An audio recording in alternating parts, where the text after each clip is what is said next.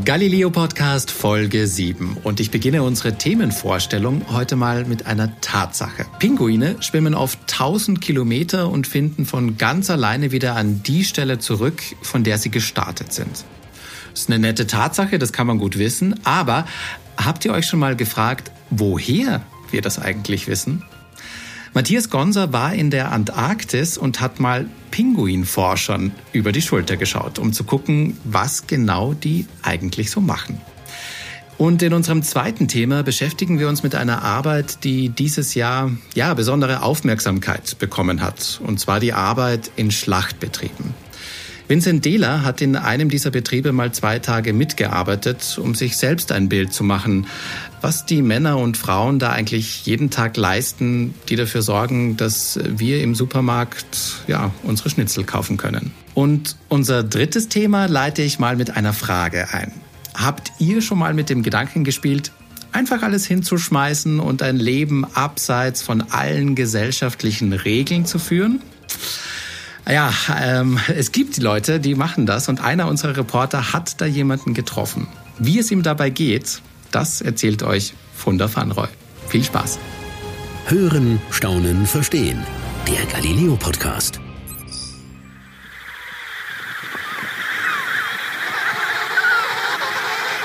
Dieses Geräusch, das sind Pinguine. Zehntausende Kaiserpinguine. Ich habe diese Aufnahmen aus der Antarktis mitgebracht. Und ich sag euch, diese Pinguine, das sind echt coole Tiere. Allerdings sind die Kaiserpinguine gefährdet. Wie Forscher daran arbeiten, sie zu retten, das will ich euch heute erzählen. Mein Name ist Matthias Gonser. Ich bin Redakteur bei Galileo und um mehrere Reportagen über die Antarktis zu drehen, durfte ich knapp zwei Wochen auf der deutschen Forschungsstation Neumeier 3 in der Antarktis verbringen. Dahin nehme ich euch jetzt mit. Und um ganz genau zu sein, nehme ich euch mit in die Atka-Bucht. Hier lebt eine riesige Kolonie von Kaiserpinguinen. Kaiserpinguine, hm, das sind die mit diesem auffälligen goldgelben Hals. Es sind die größten Pinguine, die es gibt. Und als ich in der Antarktis das erste Mal so einem gegenüberstehe, bin ich echt beeindruckt. Da stehst du mitten in dieser Eiswüste. Die ist kalt, es ist windig und wenn es keine Forschungsstation geben würde, dann könntest du hier einfach nicht überleben. Und diese Pinguine, die stehen da einfach jeden Tag auf dem Eis und haben sich perfekt angepasst an das Leben in dieser eigentlich ja lebensfeindlichen Gegend. Und wie haben sie das gemacht? Unter anderem, indem sie miteinander kuscheln. Ja, wirklich? Wie das mit den kuschelnden Pinguinen so abläuft, das weiß Dr. Daniel Zitterbart. Ich treffe ihn vor Ort in der Antarktis in der Forschungsstation in seinem Büro. Er schraubt gerade an etwas herum, das ein bisschen aussieht wie eine große Überwachungskamera. Eigentlich ist Daniel ja Physiker, aber er ist hier, um Pinguine zu erforschen. Mit dem Klimawandel gibt es die Frage, was wird in Zukunft passieren. Und ich habe ein Interesse daran, Methoden zu entwickeln, mit denen man mittels Fernerkundung, also ohne dass jemand wirklich an den Tieren arbeiten muss, herausfinden kann, was ist der Zustand, in dem sich die Kolonie befindet. Geht es ihnen besser, geht es ihnen schlechter? Wie war das Jahr? War es ein gutes Jahr, ein schlechtes Jahr? Daniels Idee war, Fotos der Pinguinkolonie zu analysieren und so Informationen zu bekommen, wie es den Tieren geht. Und wie macht er das? Indem er sich Pinguin-Kuschelhaufen anschaut. Man muss wissen, wenn es so richtig kalt wird, dann rücken große Gruppen von Pinguinen ganz, ganz nah zusammen, um sich gegenseitig zu wärmen und vor dem Wind zu schützen. Auf Englisch heißen diese Kuschelhaufen Huddles. Daniel zeigt mir Videos auf seinem Computer. Darauf sieht man tausende Pinguine. Tagsüber scheint die Sonne, es ist warm und die Pinguine stehen alle irgendwo auf dem Eis verteilt. Dann geht die Sonne unter, es wird kalt und die Pinguine kommen ganz, ganz eng zusammen und stellen sich zu so einem Haufen. Sieht echt aus, als würden sie kuscheln. Dieser Moment, wann die Pinguine anfangen zu kuscheln, der ist für Daniel interessant. was wir gelernt haben, ist, dass man die Dynamik des Huddlens, das heißt, wann entsteht ein Huddle, wann löst er sich auf und was sind die Umweltbedingungen, unter denen das passiert, benutzen kann, um eine Aussage über den Gesundheitszustand der Kolonie machen zu können. Als Physiker hat Daniel Zitterbart dafür natürlich eine Formel aufgestellt. Klar. Und diese Formel verrechnet Temperatur, Windgeschwindigkeit und Luftfeuchtigkeit. Raus kommt dann die gefühlte Temperatur der Pinguine sozusagen. Und wenn man die kennt, dann kann man über Jahre hinweg vergleichen, bei welcher gefühlter Temperatur es den Pinguinen so kalt wird, dass sie anfangen zu kuscheln. So lässt sich dann eine Aussage darüber treffen, wie erfolgreich die Tiere gejagt haben, also wie viel sie zu fressen bekommen haben. Weil je mehr sie zu fressen hatten, desto mehr Fettreserven haben die Vögel und desto mehr Kälte halten sie auch aus, bevor sie anfangen zu kuscheln. Damit ich besser verstehe, wie genau seine Forschung aussieht, nimmt mich Daniel mit an den Ort, wo die Fotos, die ich bisher nur auf seinem Computer gesehen habe, entstehen. Dafür verlassen wir die Forschungsstation und steigen auf einen Motorschlitten. Acht Kilometer fahren wir in Richtung Meer. Und dann taucht im endlosen Weiß ein knallorangenes Häuschen auf. Also, eigentlich ist es eher eine Art Metallcontainer.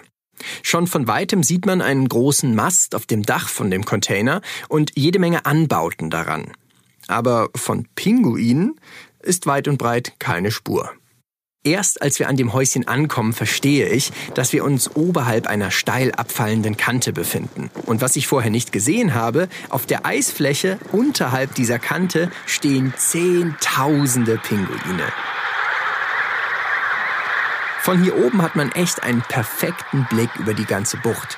Und deswegen steht hier auch Daniels Observatorium. Das ist das kleine Häuschen nämlich. Ein Beobachtungsposten. Und die Anbauten an dem Mast, das sind verschiedene Kameras. Wir stehen vor dem Observatorium und schauen hoch und ich merke, ganz schön hoch das Ganze. Weil wir jedes einzelne Tier äh, verfolgen wollen und seine Geschichte, willst du, dass möglichst wenig Tiere von anderen Tieren überdeckt werden. Und deswegen ist je höher, desto besser. Und deswegen stehen wir auf dem Schelfeis, deswegen haben wir den Container und am Ende noch die 6 Meter Mast. Mehr Mast würde wieder mehr Wackeln bringen und nachteilig sein. Also das ist der beste Kompromiss aus allem. Idealerweise wären wir noch wesentlich höher, aber das ist nicht umzusetzen. Am Mast hängt eine Wärmebildkamera, eine hochauflösende, schwenkbare Kamera und mehrere Übersichtskameras. Wie sieht das dann aus, was so, ihr da oben aufnehmt? Das, dann müsste ich einmal schnell den PC einschalten. Zusammen mit Daniel gehe ich in den kleinen Container hinein. Viel Platz ist nicht da drin und die meiste Fläche nimmt eine riesige isolierte Metallkiste ein. Darin steckt kompliziert aussehende Technik. Für mich sieht das einfach nur nach Kabelwirrwarr und Platinenchaos aus, aber Daniel sagt, das ist ein Computer. Und einen kleinen Monitor gibt es auch. Und darauf sehe ich jede Menge Zahlen und verschiedene Perspektiven der Bucht mit den Pinguinen. Dass Daniel hier ist, in der Antarktis, ist eher selten. Normalerweise schaut er sich diese Bilder, die wir jetzt hier in der Antarktis angucken, von seinem Büro in Deutschland aus an. Denn alles, was hier aufgenommen wird, wird auch ins Netz gestreamt. Also wir sehen das Gleiche, was wir sehen, wenn wir in Deutschland sind. Also wir haben eine, eine Webseite, die ist unser Steuerinterface. Das ist unser Wind. Wir haben gerade minus 10, ist ein bisschen kälter geworden. Wir können sehen, welche Geräte sind eingeschaltet. Und hier kannst du unsere sieben Kameras sehen. Hier ist der Großteil der Bucht. Da sind die Pinguine. Die Übersichtskameras sind wichtig, um die ganze Kolonie im Auge zu haben.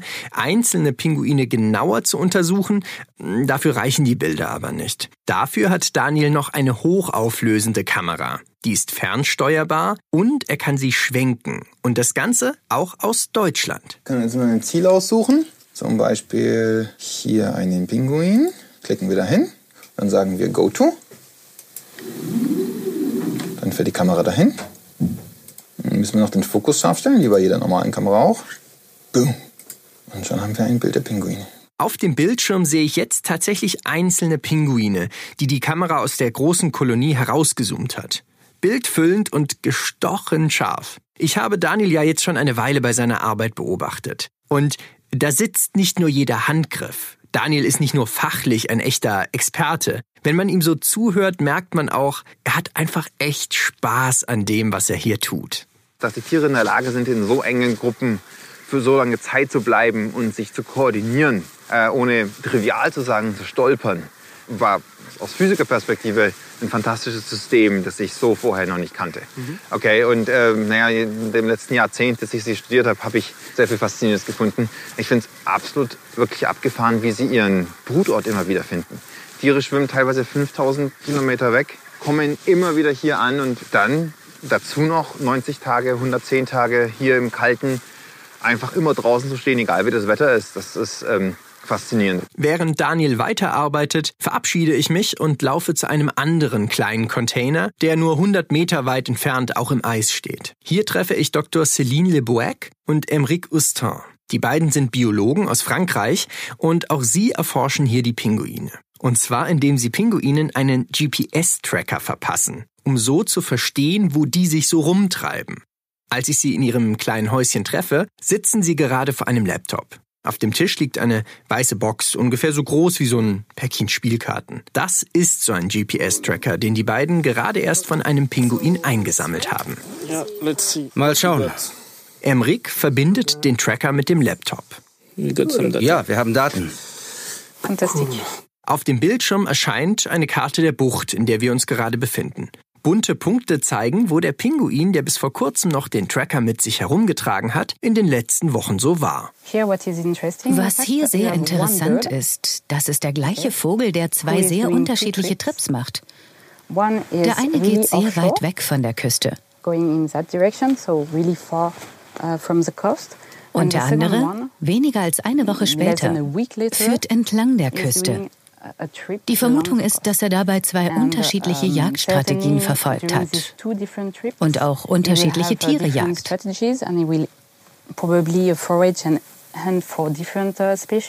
Pinguine jagen im Wasser und können dabei bis zu 500 Meter tief tauchen. Sie ernähren sich von Fisch, Tintenfisch und Krill. Das sind so winzige Krebstierchen. Wo genau sie nach dieser Nahrung suchen, können die Forscher jetzt sagen. Das ist nicht nur wichtig, um das Verhalten der Pinguine besser zu verstehen. Laut der berühmt-berüchtigten roten Liste, auf der Tiere stehen, die vom Aussterben bedroht sind, ist der Kaiserpinguin potenziell gefährdet. Grund sind die Überfischung der Ozeane und der Klimawandel. Mit ihren Forschungsergebnissen wollen die Biologen helfen, die Tiere zu retten. Wir betreiben nicht nur Grundlagenforschung. Das Ziel ist, mit diesen Informationen die Erschaffung eines Meeresschutzgebietes voranzutreiben. Das ist meiner Meinung nach eine der besten Methoden, um eine solche Spezies zu schützen. Das fand ich irgendwie am coolsten, dass die Arbeit von Celine und Emric diesen echt besonderen Tieren helfen könnte. Nach unserem Interview im Büro der Forscher begleite ich sie auf dem Motorschlitten zu einer kleinen Forschungsmission und endlich geht es etwas näher ran an die Pinguine. Sollen wir hier halten? Wobei man sagen muss, so nah dann auch wieder nicht. Zumindest für meinen Kameramann und mich. Denn es gibt einen vorgeschriebenen Mindestabstand, den man zu Tieren in der Antarktis einhalten muss. 30 Meter sind das bei einer Pinguinkolonie. Streicheln ist also nicht, auch wenn die kleinen grauen Pinguinbabys so flauschig aussehen, dass ich sie am liebsten gedrückt hätte. Aber egal. Allein den Pinguinen zuzuschauen, wie die auf dem Bauch übers Eis rutschen, wie die ihre Köpfe in den Himmel strecken und rufen oder einfach so tollpatschig durch die Gegend wackeln, das ist so ein unglaublicher Anblick. So abgefahren. Ihr müsst euch vorstellen, da ist eine riesige, weite, weiße Eisfläche und darauf stehen diese Pinguine. Zehntausende. Soweit du gucken kannst, nichts als Pinguine und kein Zaun und keine Glasscheibe zwischen dir und diesen Tieren. Aber okay, ich bin ja hier, um zu arbeiten, also konzentriere ich mich wieder auf die Arbeit von Celine und den anderen Forschern. Die packen gerade ihre Ausrüstung vom Motorschlitten. Sie wollen wissen, wie sich die Gesundheit der Kolonie im Laufe der Zeit entwickelt, um zu merken, wann es den Pinguinen wirklich so schlecht geht, dass wir was machen müssen. Dafür wollen sie heute einen Pinguin mit Küken fangen, um verschiedene Untersuchungen zu machen. Dafür brauchen die Forscher übrigens eine Sondergenehmigung, weil auch für sie gilt eigentlich der Mindestabstand. Trotz Genehmigung versucht Celine die Tiere aber natürlich so wenig wie möglich zu stressen. Das Beste ist, so ruhig wie möglich zu sein. Ich gehe ganz langsam, mache ganz sanfte Gesten. Dann ist alles in Ordnung. Die Pinguine nehmen einen regelrecht in die Kolonie auf, wenn man sich ganz langsam und ruhig bewegt.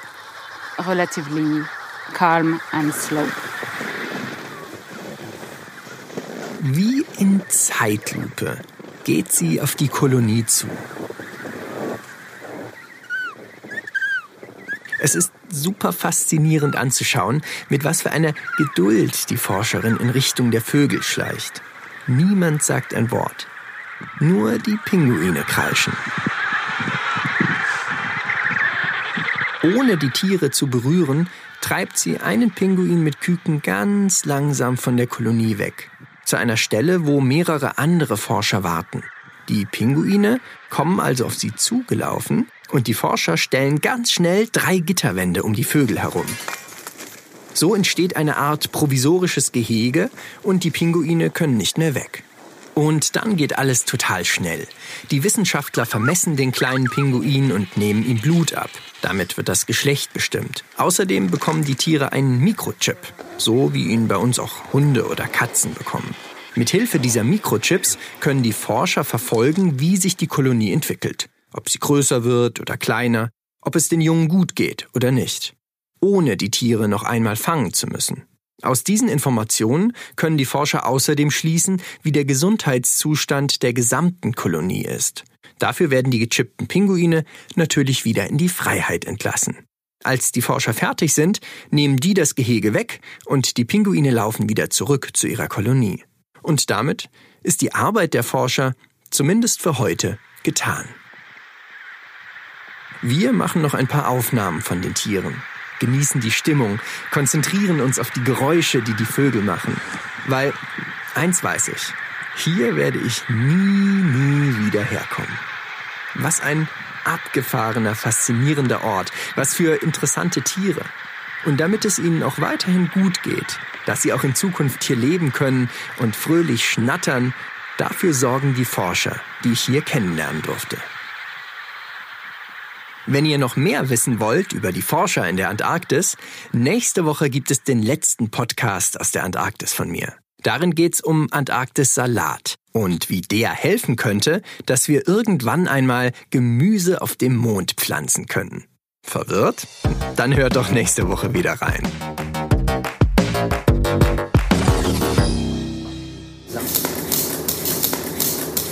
Beim Radio gibt es so ein Spiel, das heißt das geheime Geräusch. Und das spielen wir jetzt auch. Was genau war das? Die Auflösung gibt später. Ähm, kleiner Tipp schon mal. Es geht in diesem Beitrag darum, dass ich äh, zwei Tage bei der Fleischverarbeitung mitgearbeitet habe. Mein Name ist Vincent Dehler und ich bin Reporter für Galileo. Ja, während Corona Times äh, und Fleischverarbeitung, da war doch was. Ähm, genau, im Juni gab es einen großen Aufschrei, als in einem großen Fleischverarbeitungskonzern, mit, der mit T anfängt und mit Önjes aufhört, ähm, relativ viele Leute infiziert wurden. Und dementsprechend war es für uns auch nicht ganz so einfach, ähm, überhaupt einen Betrieb zu finden, um im Prinzip ja zu gucken, wie ist das tatsächlich in so einem Fleischbetrieb. Und haben dann einen gefunden in Nordhessen, äh, Fleischerei Bechtel.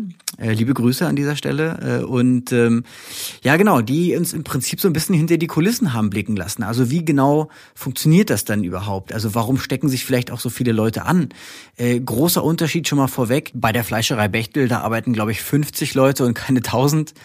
Ähm, und die schlachten, glaube ich, weiß ich nicht, 30 Schweine dreimal in der Woche oder sowas sind auch keine, also äh, 25, 30.000 äh, am Tag. Also da sind schon große Unterschiede, klar.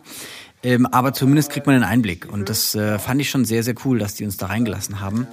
Ähm, ja, an erster Stelle natürlich erster Kontakt war mit Johannes Bechtel, ähm, Fleischermeister und eben auch äh, Juniorchef, der ja im Prinzip gezeigt hat, wo man sich umzieht so, ne? Und äh, wie es denn quasi direkt losgeht. Morgens um 6 Uhr wohlgemerkt. Also ähm, da geht's schon, man geht's, ja, man geht nicht so allzu spät ins Bett, wenn man weiß, dass man morgens um sechs raus muss. Und ähm, klar, brennt da natürlich auch mit so einer, mit so einem Hintergrund, äh, dass natürlich ähm, ja dieser große Ausbruch da damals war und eben Corona ja auch uns alle irgendwie einschränkt ähm, ja, welche, welche Art von Maßnahmen denn eben getroffen werden. Wir beobachten das mit Sorge, was da in der Industrie auch passiert ist. Ähm, es ist natürlich sehr wichtig, dass man da nicht alles über einen Kamm schert. Es gibt auch Betriebe, die ihre Hygienemaßnahmen einhalten. Dafür sind ja auch Behörden zuständig, dass das kontrolliert wird. Also Mundschutz auf äh, und noch ein paar andere Utensilien. Also Gummistiefel, dann hat man so eine Lackschürze an, dann gab's äh, im Prinzip ja so eine Art Kettenhemd eigentlich auch und einen Kettenhandschuh, dass man sich nicht schneidet. Ja, und dann äh, rein da in die gute Stube und äh, das erste Mal ja in, in so einer Fleischverarbeitung, in so, einem, in so einem Betrieb einfach mal wirklich hinten dran mal, mal gucken, wie das da abläuft. So ist, ähm, ja, es ist tatsächlich erstmal seltsam, weil ähm, es riecht so ein bisschen nach, weiß ich nicht, also so Fleischbrühe-mäßig. Also es ist ganz komisch. Es ist nicht so, dass es irgendwie blutig ist oder so, ne? Also es ist kein Schlachthof. Ähm, die Tiere kommen da eben auch schon tot an. Und das war auch, ja, wenn man das sagen kann, so ein bisschen beruhigend, ehrlich gesagt, weil ähm, ich habe mich halt die ganze Zeit gefragt, ab wann wird aus dem Tier Fleisch? Also ab wann wird quasi tatsächlich, also wann ist dieser Punkt erreicht, dass ich sage, ja gut, daraus wird Wurst gemacht und es hat eben und nicht das, oh Gottes Willen, dieses Tier hat eben quasi noch lebend auf der Wiese gestanden. Also ähm, das sind so Gedanken, die man sich im Vorfeld macht und ähm, äh, ja, also als ich dann da war, ähm, waren diese Gedanken erstmal weg, äh, weil es ging natürlich dann auch ja, gleich los. Ne? So, Vincent, oh. hier ist jetzt dein Arbeitsplatz für heute. Moin. Moin. Tag. Die Jungs sind schon fleißig am Ausbeinen. Ja, ausbeinen durfte ich dann später auch noch. Ähm, Habe ich auch vorher noch nie gemacht, aber kommen wir gleich nochmal dazu. Ähm, vor allem hat mich dann eben natürlich auch noch interessiert, wo kommen auch die Tiere her. Ne? Also ähm, wenn wir schon von Regionalität sprechen, was sage ich mal auch ja, die Mitarbeiter anbelangt, ne? das heißt, die Leute kommen wirklich auch mehr oder weniger aus einem Ort so, ähm, müssen nicht weit fahren. Ähm, auch die Tiere, die eben angeliefert werden, die werden mehr oder weniger vom Bauern um die Ecke ähm, kommen die und müssen halt nicht durch halb Europa gekarrt werden in so einem Viehtransporter. Ähm, was in dem Moment ja im Prinzip beruhigend ist, wenn man äh, davon sprechen kann. Wir holen die, die, die Schweine bei den Landwirten direkt ab und wir haben kurze Transportwege. Also die sind bei uns im Transporter keine zehn Minuten, dann sind die schon am Schlachthof und das ist auch sehr stressfrei für die Tiere. Und genau davon durfte ich mir dann im Prinzip auch ein Bild machen, wenn man so möchte, weil Johannes kam dann irgendwann und sagte, ja, äh, jetzt kommen hier neue Schweine an, äh, neue Schweinehälften und du hilfst beim Ausladen. Ja, uff. Ähm, na gut. Ja, wie gesagt, ich glaube, man, äh, es war wir morgens irgendwie 6, 6.30 oder sowas. Da war ich ja nicht ganz zurechnungsfähig, deshalb dachte ich, ja klar, komm, gehe ich mal mit. Ähm, und äh, dann kommt im Prinzip so ein kleiner LKW an, so ein kleiner Transporter, ähm, der macht hinten die Tür auf und da hängen dann, ja, erstmal Schweinehälften. Also wirklich wie so, also ja, wie in so einem, wie bei Rocky damals in diesem Film, ne, die dann so rumhängen und äh, nicht gekühlt, sondern sie sind warm.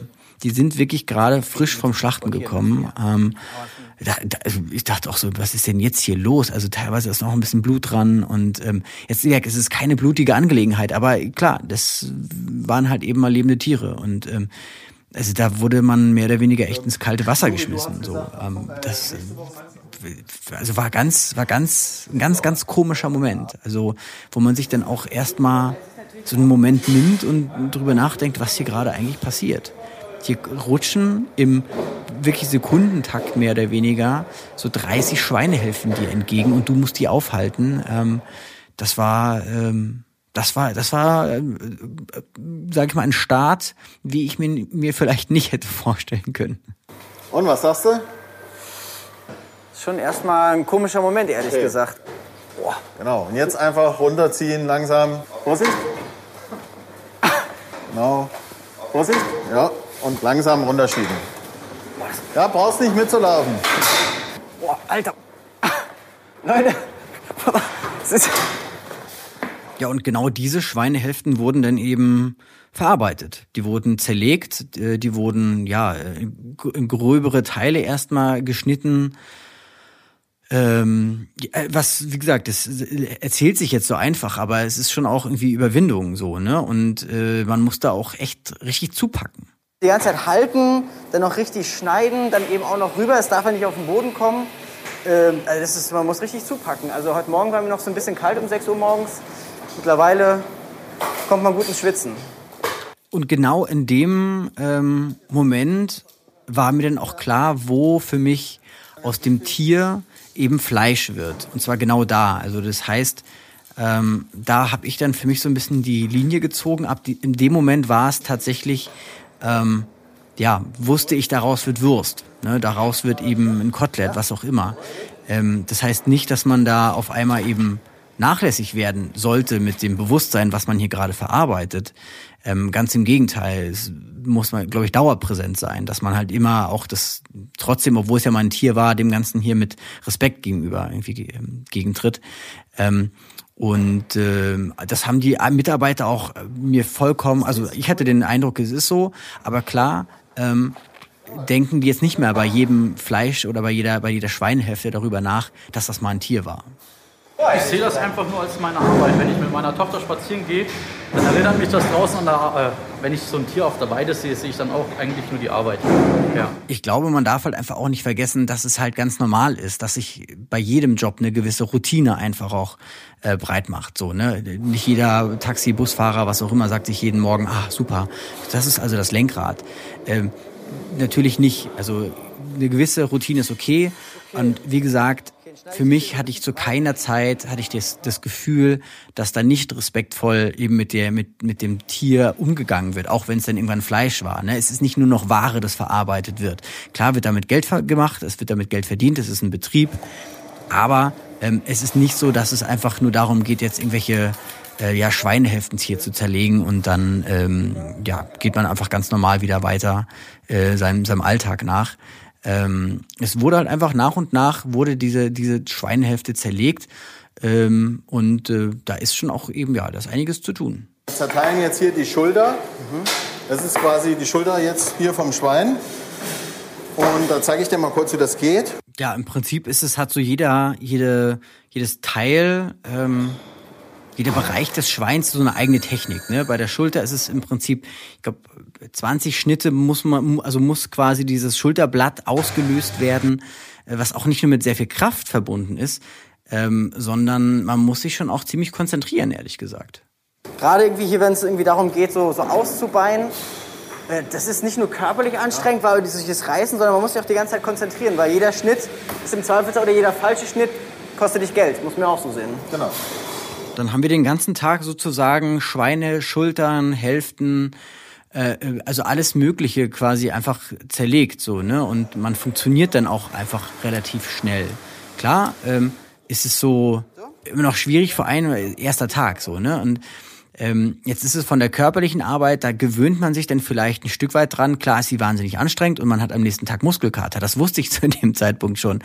Ähm, viel interessanter war in dem Moment für mich, ähm, was man, ja, was man selber irgendwie, wie, wie, man, wie man in diesen Tag gestartet ist ähm, und wie man ihn dann nach Feierabend beendet hat.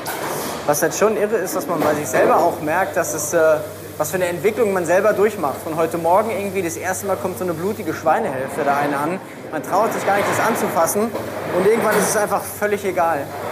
Wie man, wie man, äh, wie man das total ausblendet einfach. Das ist ziemlich, ziemlich krass. Bin mal gespannt, was morgen passiert. Naja, und eben auch am äh, ja, zweiten Tag heißt es morgens 6 Uhr Schichtbeginn. Ähm, daran werde ich mich wahrscheinlich nie gewöhnen, aber das ist natürlich auch ein Problem, das ich mit mir ausmachen muss. Ich denke mal, auch 9 Uhr hätte auch gereicht, aber gut.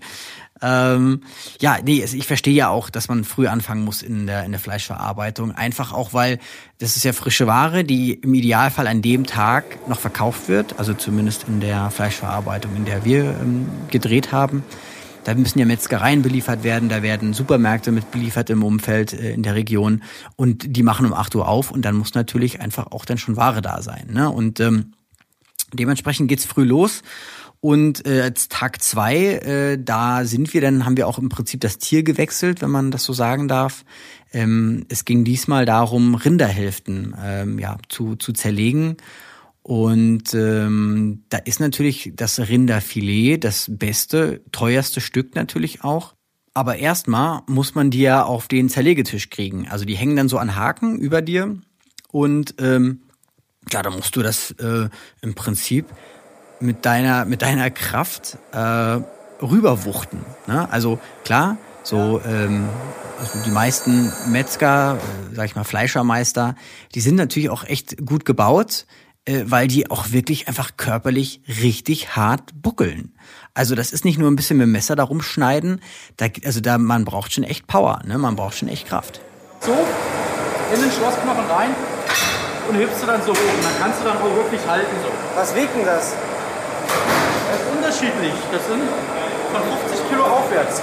So wie die Bullen halt gemästet werden. Die Königsdisziplin äh, ist natürlich, wenn es um Rind geht, äh, ja das Rinderfilet ausschneiden oder ausbeinen, zu äh, freizulegen, zu zerteilen, wie auch immer.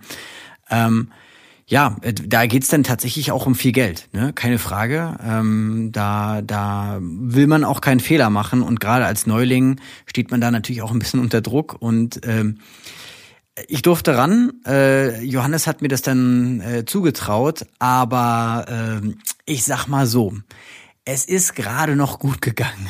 Ah, okay. Geht noch. Alles gut. Oh Gott, hab ich's kaputt gemacht? Nee, alles gut.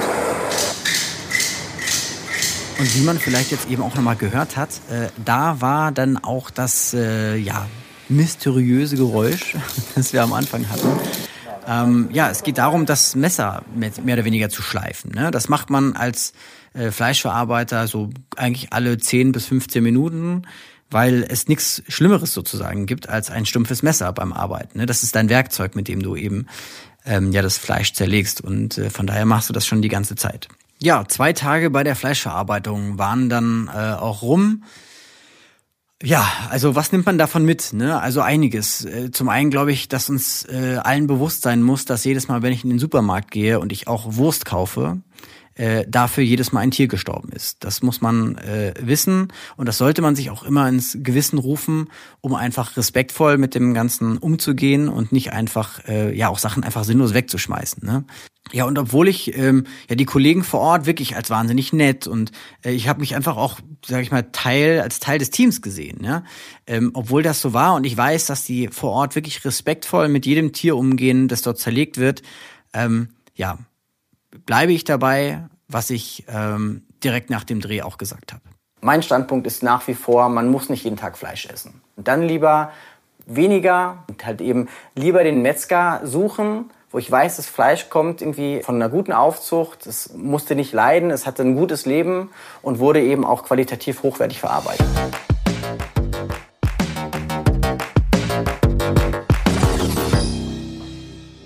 Ihr nicht auch schon mal darüber nachgedacht, einfach alles hinter euch zu lassen und auszusteigen? Keine Verpflichtungen mehr und einfach nur mehr das machen, was man will. Ein sogenannter Aussteiger zu sein? Bei dem Gedanken hat man ja meist eine bestimmte Vorstellung im Kopf. Aber wie ist die Realität? Dieser Frage ist mein Kollege Marco Witt nachgegangen und hat sich mit Marc Freukes im Februar 2020 getroffen. Na, Marco? Grüß dich. Schön, dich zu sehen. Hast du es gut gefunden? Ja. Früher war er Golflehrer. Heute lebt Marc in der Wildnis. Er hat sich ein neues Leben in einer kleinen Hütte aufgebaut, mitten im Wald. Und mit Hütte ist wirklich eine Hütte gemeint. Viel Holz, keine festen Wände, Holzdach, alles ein bisschen wie im Mittelalter. Draußen hatte es bei unserem Besuch gerade mal drei Grad, aber Marc ist es egal. Kälte, Sturm und Regen. Er lebt hier dauerhaft mit seiner Hündin Rala, komplett abgekapselt vom Rest der Welt. Also A bin ich ja nicht aus der Gesellschaft raus. Ähm, ich bin ja immer noch Teil der Gesellschaft. Es ist einfach dass es äh, mir in der Natur besser geht als in der Zivilisation. Der Umgang der Menschen untereinander könnte, könnte herzlicher sein und liebevoller sein, als das so aktuell der Fall ist. Ja, manchmal vielleicht, stimmt. Mark sieht sich nicht als totaler Konsumverweigerer, sondern eher als Minimalist. Sein Leben heute ist das Gegenteil von dem, das er vorher führte. Als erfolgreicher Golflehrer trainierte er sogar Profis der ersten Bundesliga. Also zu heute ist es schräg, wie ich damals aussah, aber das zählt auch zum Golflehrer dazu, äh, sich so stylen zu können. Der Grund für den Lebenswandel ist eine Krise im Jahr 2012. Burnout und Mobbing im Job stürzen ihn in Depressionen. Mark sieht keinen Sinn mehr in seiner Arbeit und in seinem Leben und schmeißt alles hin. Ja, da sind wir schon eigentlich angekommen in unserer Gesellschaft. Völlig abgestumpft, keine Verbindung zur Natur, Trauerspiel. Aber er hat für sich eine Lösung gefunden. Entschleunigung, abseits der Konsumgesellschaft. Doch das Aussteigerdasein hat auch seinen Preis. Der 46-Jährige lebt hier ziemlich spartanisch. Doch für ihn ist das Leben in dieser 18 Quadratmeter Hütte schon Luxus. Denn vorher lebte er vier Jahre lang in einem Zelt. Die Leute nennen ihn deshalb immer noch den Odenwald-Tipianer. 2017 baut er sich in nur zwei Monaten seine kleine Hütte. Bis heute zieht er sie dem Stadtleben vor. Doch der Aussteiger hat ein Auto. Das nutzt er allerdings sehr selten. Zum Beispiel, um fünf Kilometer entfernt Wasser zu holen. Denn das braucht er zum Kochen und Waschen. Ich wasche mich generell dann, wenn es nötig ist. Also wenn ich jetzt weggehe oder unter Menschen gehe oder so, dann muss es jetzt nicht unbedingt sein, dass ich äh, da unangenehm nach Schweiß rieche oder so. Mit genau dieser Einstellung spart der Aussteiger unglaublich viel Wasser. Pro Monat benötigt er gerade mal knapp 50 Liter. In Deutschland liegt der Durchschnittsverbrauch bei 123 Liter, allerdings am Tag. Ich glaube, ich habe eine sehr gute Klimabilanz, ja. Wobei mir geht es ja nicht nur um Klimabilanz, sondern mir geht es ja auch darum, in anderen Bereichen gut zu wirtschaften. Ich glaube aber, dass Wasser in Zukunft ähm, ein sehr knapper Rohstoff werden wird. Und ähm, da gucke ich halt auch ganz genau hin, wie viel ich verbrauche. Nachhaltigkeit bedeutet für Marc auch Planung. Wenn er mal das Auto nimmt, verbindet er gleich mehrere Erledigungen miteinander. Zum Beispiel macht er dann einen Halt bei einem Forellenteich. Hier angelt er häufiger. Hin und wieder gönnt er sich aber auch ein Essen in einem Restaurant. Und dort nutzt er auch noch etwas anderes. Sein Handy. Also mit dem Handy halte ich einerseits Kontakt zur Außenwelt, andererseits verdiene ich Geld damit, weil ich ja irgendwie auch meine Kurse verkaufen muss und einen Mann bringen muss. Und das geht heute im 21. Jahrhundert meiner Meinung nach, wenn man freiberuflich tätig ist, nicht ohne Handy. Außerdem hat Marc auch noch ein Tablet, einen Haarschneider und sogar eine Akkumotorsäge. Ganz ohne zivilisatorische Errungenschaften scheint es dann doch nicht zu gehen. Unser Reporter Marco Witt hat sich für eine Nacht bei ihm einquartiert.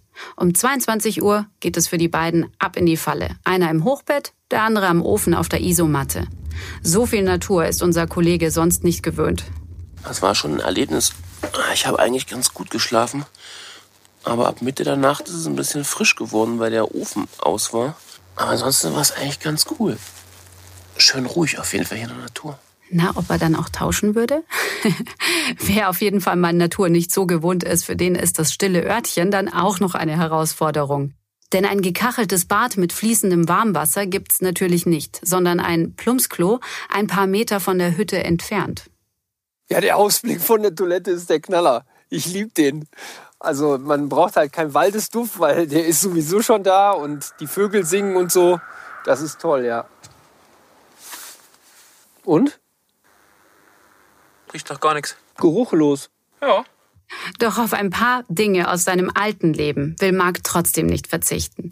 Er ist zum Beispiel krankenversichert. Für mich ist es kein Widerspruch, hier zu leben und die Vorzüge des 21. Jahrhunderts in Anspruch zu nehmen, weil ich mich nämlich gar nicht als Aussteiger sehe. Ich würde mich eher so als ein Rosinenpicker bezeichnen. Zur täglichen Arbeit des Rosinenpickers zählt aber zum Beispiel Holzhacken. Sonst wird es bitterkalt in der Hütte und es gibt keine warme Mahlzeit. Mit Strom versorgt Marc sich über eine Solaranlage auf dem Dach. Das reicht für Licht und Handyladen. Viele Leute glauben, sie könnten es nicht. Und da sage ich dann immer, der kann ich nicht wohnen in der will ich nicht Straße. Ähm, also ich glaube, dass es ein, einfach viel mehr Leute könnten, aber sie trauen sich das nicht zu. Vor allem, weil es in einem solchen Leben keine finanzielle Sicherheit gibt. Marc verdient sein Geld mit Workshops, Büchern und Vorträgen. Viel kommt da nicht zusammen. Etwa 800 Euro im Monat. Dafür gibt er nur etwa 400 Euro monatlich aus, also die Hälfte der Einnahmen. Ich kann mir nicht vorstellen, wieder in einer Zweizimmerwohnung zu leben. Also ich liebe die Hütte hier und ich liebe das, lieb das Leben hier draußen. Ähm, es ist zwar anstrengender, dafür bekommt man aber ganz viele andere schöne Sachen. Zerrt das dann auch an den Kräften hier, den ganzen Tag? in der Natur zu leben? Ja, man verbraucht insgesamt schon deutlich mehr Energie. Also ich schätze mal so 4.000 bis 5.000 Kalorien am Tag. Also je nach Kälte und je nach Arbeitsanforderung. Die meiste Zeit verbringt Marc im Freien. Doch so glücklich dieses Leben klingt, viel sozialen Kontakt hat er nicht. Ich habe immer noch äh, alte Freundschaften. Ähm, ich habe natürlich auch ein paar verloren, aber sehr, sehr viele Leute dazu, dazu gewonnen die ähm, ja, meine neue Lebensweise mögen und sehen wollen, äh, wie ich, ich das so meistere. Und Ja, es ist sehr positiv. Zu seiner Familie hat Marc nur selten Kontakt. Einmal im Jahr besucht er seine Eltern mit dem Zug. Die meiste Zeit aber ist der 46-Jährige auf sich allein gestellt. Ja, da gibt es viele Dinge, die damit zusammenhängen. Also einerseits ist natürlich der Aspekt Geld. Und zwar spare ich auch für die Zukunft. Und ich glaube, die beste Altersvorsorge ist, dass man heute gut für sich sorgt. Also saubere Luft hat, gesundes Essen, wenig Stress, viel Bewegung. Absolut. Mittlerweile ist Mark übrigens umgezogen. Die Behörden wollten seine Hütte im Odenwald nicht genehmigen. Aber er darf woanders hin. Bald wohnt er in einem Bergtierpark bei Fürth-Erlenbach. Hauptsache in der Natur und das Leben, wofür er sich entschieden hat. Das war's für heute beim Galileo Podcast. Mehr von Galileo gibt's in der Galileo App, auf Galileo TV, in unserem YouTube-Kanal und natürlich täglich um 19.05 Uhr auf Pro 7.